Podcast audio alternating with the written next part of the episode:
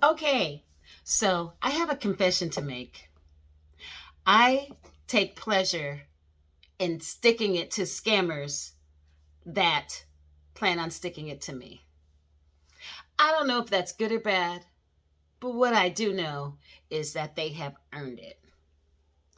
Did you know that debt collectors know that if the statute of limitations is expired, the debt not only cannot be um, pursued through a lawsuit, but at that point, it's not enforceable. They have no recourse. But that's where they still try to trick you. Hmm. So today, we're going to talk about the statute of limitations and we're going to go beyond just the fact that it can be dismissed by the court. Have some things that I want you to think about. Okay, so you know, sometimes I just got to have my notes. So, oh, wait, here's my glasses. Let's put on my glasses. Okay, so um, not only if the statute of limitations has expired, not only are they not supposed to sue you, but they do. Okay, hoping that you don't realize, oh, wait, wait a minute, the statute of limitations has expired. Well, uh, and if you don't raise that to the judge, they'll pursue with the lawsuit. Isn't that crazy? Oh my gosh. But um, literally, they cannot make you pay for this alleged debt once the statute of limitations has expired. Um, especially if, if you don't agree with them, if you're not in agreement with them, if you're not in contract with them, how on earth, what recourse do they have to um, force you to pay except that you you comply with what their requests are or what they expect of you? So now, before we get started, this is Terry Jordan Adams of Sued by the Debt Collector, sued by the debt collector.com, where we take debt collectors from predator to prey. If you have um, found yourself in a um, debt collection lawsuit and you need help, you don't know where to begin, no worries. Visit us at suedbythedebtcollector.com. We are an excellent source. When an attorney is not in your budget, we got you. Okay? So make sure you visit us at sued by thedebtcollector.com. And if you'd like a free consultation, a case evaluation, text consult, C O N S U L T, to 877 505 0618. One more time. Text consult to 877 505 0618.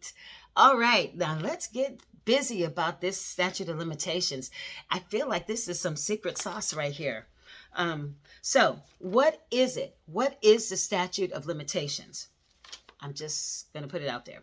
Um, the statute of limitations is the abracadabra that can make your debt lawsuit go dormant.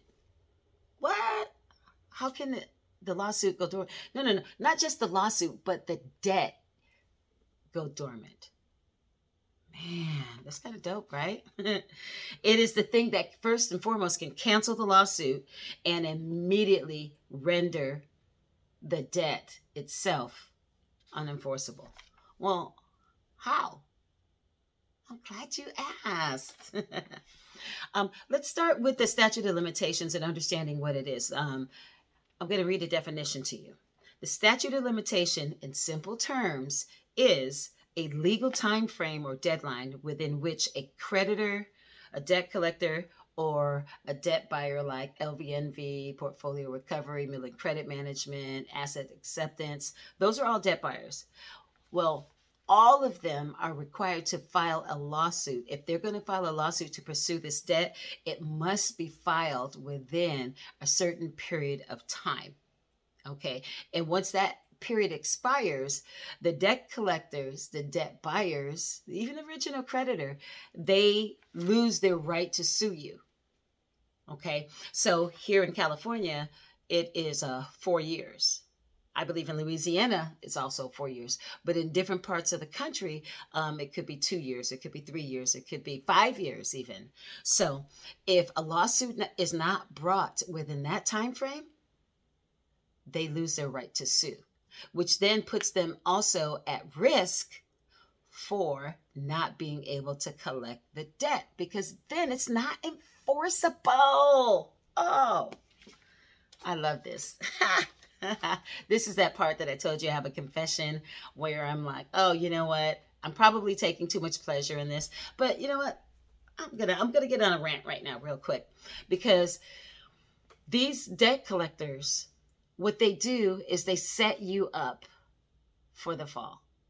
And they take advantage and they commit fraud and they use the court system and then they they they pit your emotions against you and they file um, insufficient incomplete or inaccurate information in the lawsuits. And you know so they do things that are unethical and unlawful. And you know so at the end of the day you know what?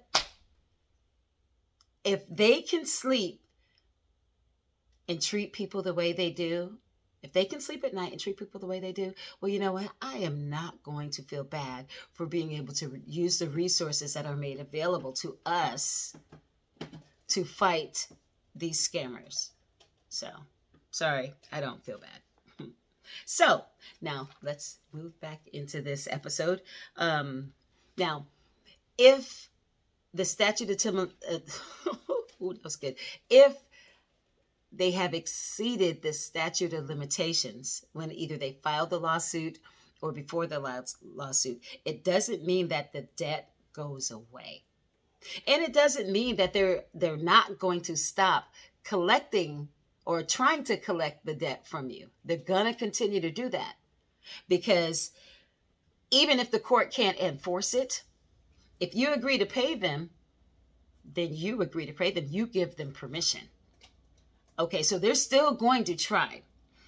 But let's not forget who we are primarily dealing with. We're talking about debt buyers, okay? These debt buyers, they already don't even have skin in the game. And so you want to make sure that you are giving them the, the business just like they give it to you. Okay, so um, let's take a look at my notes. This does not mean that the debt um, goes away which is true. And it also doesn't mean that they're not going to stop trying to collect on the debt. And it does not mean that they will not sell it off to another debt buyer. But we don't really concern ourselves with that because if they're willing to sell it to another debt buyer, that means that they were not able to um, secure the case and win their case. And if they couldn't do it, the person next on the line for the um, the chain of title, they're not going to be able to do it either. So um, we're not worried about that. It's still a debt that's past the statute of limitations. But let me give you um, three reasons that you can leverage this situation when the statute of limitations has expired. And um, just a disclaimer you have to check your own jurisdiction, you have to check your own um, court because every state has a different um, uh, statute of limitations.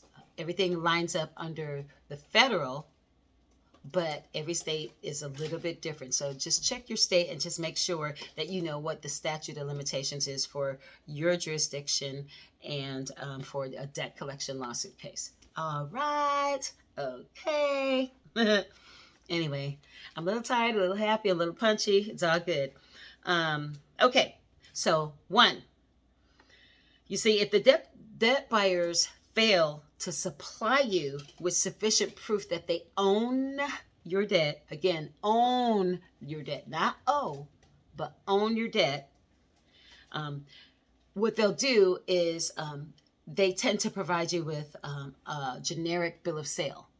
And then uh, attached to that bill of sale would be an asset schedule that has, let's say, Best Buy on it, and then it'll have this random number A B C one two three. Well, but that number nobody knows what that number belongs to. Okay, so just because they supply it as a means of proof, it doesn't make it valid. It's a random number that prove it proves nothing. What is this number? Nobody even knows what this number is. So just because they put it as evidence doesn't make it evidence friendly. okay. Um, and so it doesn't really, you know, it doesn't give them the right to sue. If they're passed, you know, they're passed. All right. Um, let's see. That's the actual schedule. And um, so there's one thing about owning this debt it's this mystery document. This mystery document is uh, um, the purchase and sale agreement. What about this purchase and sale agreement? Um, they will tell you that it's proprietary information, but as it's a, if they're telling you it's proprietary information, that's a problem for you because they're asking you to pay based on this amount of information over here and it says they bought 1500 1500 accounts on this bill of sale but nothing that they've supplied shows that they own your debt but they're not willing to provide you with a purchase and sale agreement because it's proprietary information. But in the purchase and sale agreement it says that it's um, subject to the terms and conditions of that particular agreement.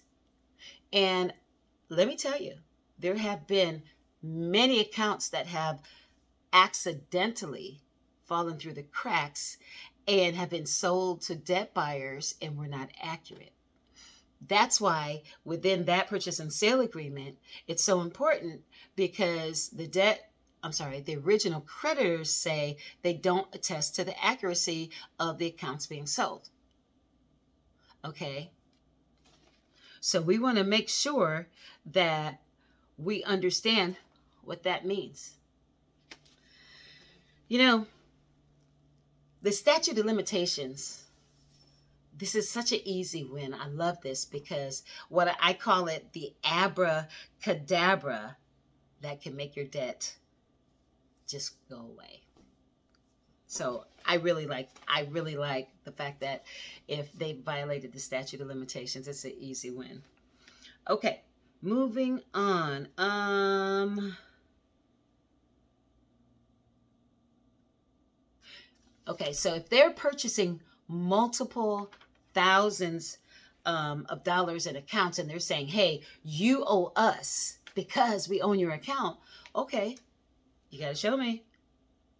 If they're not showing you, then what they're saying is you just need to trust us blindly because we've told you we own your account. And then because this is proprietary information over here, you need to just pay us. Okay, that sounds like some trickery to me. That sounds like a scam. If you can't verify it, if it can't be proven, then in my opinion, it's not collectible. And if the statute of limitations has already expired, it doesn't matter what they say. If they're unwilling to cooperate with you to provide you with sufficient information that you need to verify what they're saying, verify that they own your debt, then where do you go from there? Where do you go from there? I'm sorry, I'm just a little tickled by this. So, anyway, um, number two um, let's just kind of walk walk the um, yellow brick road. They filed the lawsuit. They claim that you owe them, but the statute of limitations for them to sue you has expired. So now the debt is rendered unenforceable, and all they can do is ask you to pay them. Right? But what's happening? They're still contacting you. They're still calling you. They're still harassing you. They're still blowing you up for the day, making phone calls, maybe even contacting you in social media. Hmm. Now, this is where you you communicate with them and you tell them to stop calling you and using any other um, sources of communication except by mail. The reason you want to do this is one, it's near impossible to verify um, conversations that you have had with somebody, and you want to create a paper trail for yourself. Okay, so that you can always refer back to other communications that you've had, that type of thing. One. Two, if you've already told them to stop calling you, by law, they have to stop calling you. They are regulated by the FDCPA, the Fair Debt Fair Debt Collection Practices Act. And so if they continue to contact you after you've told them, do not contact me, then they are in violation. I'm going to take a quick drink here. Sorry, a little dry. Anyway, so they're in violation of the Fair Debt Collection Practices Act. So at that point, once you tell them to stop calling you and stop communicating you in any other means except for via writing, snail mail, you tell them just send it to the address that they have on record. Okay, you're not responsible to do anything else at that point. Okay, except protect yourself. You need to, one, um, once you've told them to stop calling you, anytime they call you thereafter, you need to document that. You need to document the phone call, the um, the phone number, the time, the date. If you answer, then you identify the person you've spoken to. If you don't answer, you just make a record of that. Okay, and then um, why is that important? Well, if you're used to getting robocalls and you already know that you say, stop calling me, and then they'll call you on a different line. So even if you block them, so you want to track every single phone call that they um, make after you've um, identified that. And the reason for that is, like I said, that's in violation of the Fair Debt Collection Practices Act. And that can put them in a situation where um, they can be sued. It's a thousand dollars um, or whatever you agree upon, but it's a thousand dollar fine for them um, as it relates to the violation. Okay, and then if they continue to contact you, the reason why you don't want to document that is because there are lawyers out there that will take your case and they will go after them and say, "Hey, you're harassing our clients." Um, to give you a story, I um, one day um, I actually received a phone call and it was um, a company. I believe they were called Allied. Um, I can go back and double check what they were called, but they asked me about that very situation, and I said, "Well, I'm not sure." And they said, "Pull your credit report." And so I pulled my credit report, and sure enough, these um, debt collectors, these debt buyers, they put a derogatory on my credit report and then I had told them to stop communicating with me. And I had documented, I had a history, a screenshot on my phone of the different numbers that they were using thereafter. And at that point, I think it was, um, you know how your phone updates? Well, this is why I say write it down. The phone updated and it erased my history. So I lost all of the other extra phone calls um, and the phone numbers. But I was able to capture at least four of those phone numbers. But even just with those four, four, four phone numbers, um, Allied contacted them and said, hey, um, you're harassing our client, blah, blah, blah. You need to stop. And at that point, um, they tried to call my, my people's, my team's bluff. What, what that resulted in is um, they were forced to pay their attorney's fees. They agreed to a settlement. So um, I got paid a $750 check that I did not expect, did not plan for, didn't didn't even know it was a thing. Um, and they had to delete it off of my credit report. And uh, my team followed up and said, you know what, just check your credit report and make sure they deleted it. And they did. They took it off. They paid us they paid the attorneys and they went away. So um, when you tell them, don't contact me, and they continue, there's recourse. And um, you don't have to pay the attorneys. The law allows you to build that, uh, the attorney's fees, into the case as it relates to that particular type of case. So um, don't think that you don't have options. Okay.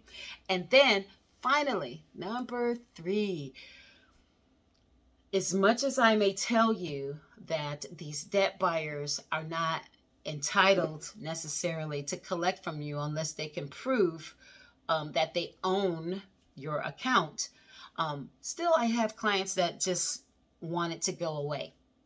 And what I call that, what I say about that is that these debt buyers don't have the ability to um, resolve the debt because the debt was charged off by the original creditor and they've already taken the tax um, break, and the only documentation they have is very limited from the alleged, you know, original creditor, and so they're really not able to um, service the account because the account it's dead.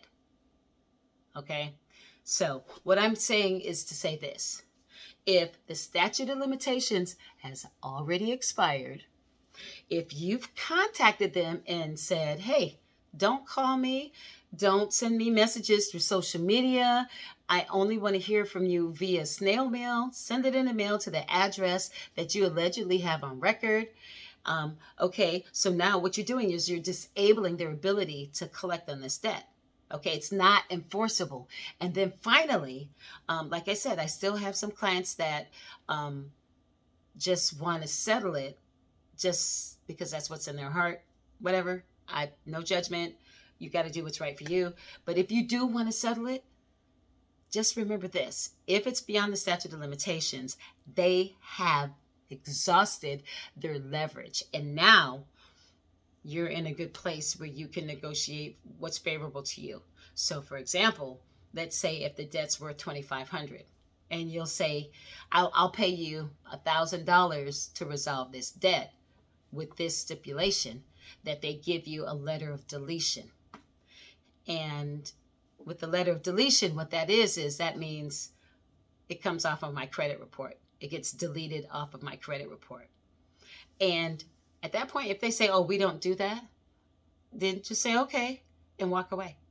Because the damage is already done. If they've already put it on your credit report, which we are working on a credit system, I don't want to call it repair because it's bigger than just credit repair. We're working on a credit system that's going to make it go away anyway. Um, the only thing they have is, well, if you don't pay us, we're going to leave it on your credit. Well, we, we're, we're working on a solution for that for you. So you just hold tight for that. But um, they don't have any other negotiating power. They cannot enforce the debt. So, and it's already on your credit. Make a decision. My opinion, I would walk away. If they're not ready, ready to give you the letter of deletion, okay, no problem. Have a good day. And a lot of times, what these people on the other end will say, well, you know, you give us the payment and we'll go ahead and give you the letter of deletion. Never. These people are not your friends. They're already liars. They're already thieves. They're already scammers. They're, you know what I'm saying? Do not trust that. And you let them know, submit the letter of deletion. And then once I receive that, then the payment will be forwarded after that. If they're not willing to do that, then they weren't going to give you the letter of deletion anyway. So I just really want to make this clear. So again, if the statute of limitations has already expired, you raise that to the judge and you say, Hey, judge, can we dismiss this case? This is beyond the statute of limitations. The judge will say, Done. This, this case is over. The debt collector at that point will um, still try to communicate with you, try to get you to settle with them. What I call this is them trying to extort money from you to make them go away. Well, let me tell you how you make them go away. You let them know, do not communicate with me anymore regarding on my, my cell phone or any of my other phone numbers. Then you tell them, um, you that's when you document all of the phone numbers everything else every time they call thereafter. If you choose to communicate with them going forward and you want to settle it you request a letter of deletion. If they're not willing to give you a letter of deletion they have nothing else to negotiate with anyway. Say you know what? Respectfully i'm going to walk away. You have a good day. And then we move on to the next phase where we just get it removed from your credit anyway and they get nothing. You move on and you become restored Okay. All right. I hope that this has been helpful to you. If you have not done so, please make sure you subscribe. Click the subscribe button right now and give me a thumbs up. Please. Thumbs up. Anyway, this is Terry Jordan Adams of Sued by the Debt Collector, sued by the debtcollector.com. Make sure you reach out to us if you need a case evaluation, a consultation. Text us consult at 877 505 0618. Love you all. God bless you. And we will see you in the next episode. Take care.